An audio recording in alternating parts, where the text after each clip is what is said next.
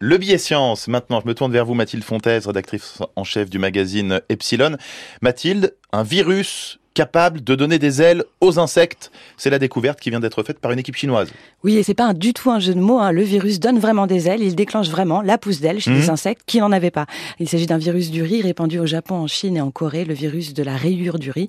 Il est très étudié hein, pour son impact mhm. sur les récoltes.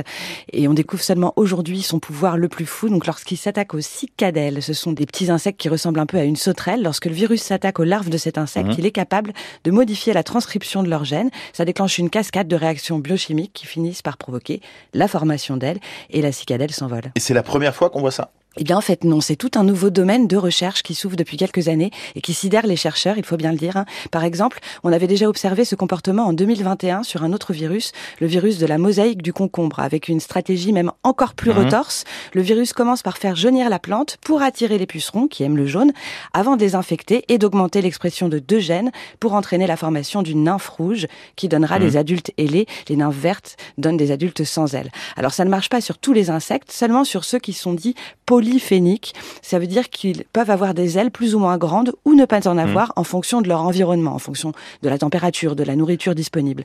Que ces insectes aient des ailes ou non, leur ADN reste le même. Le virus n'a qu'à basculer une sorte d'interrupteur biochimique pour lancer la machinerie d'expression des gènes. Mais tout de même, hein, c'est une démonstration assez incroyable de la capacité d'un virus à modifier hmm. un organisme animal. Et le but de tous ces stratagèmes pour le virus, c'est de se répandre? Oui, en donnant des ailes aux insectes, hmm. il augmente évidemment sa propagation. Sa découverte pourrait donc avoir de grosses implications en agronomie, hein, en particulier sur le cas du riz.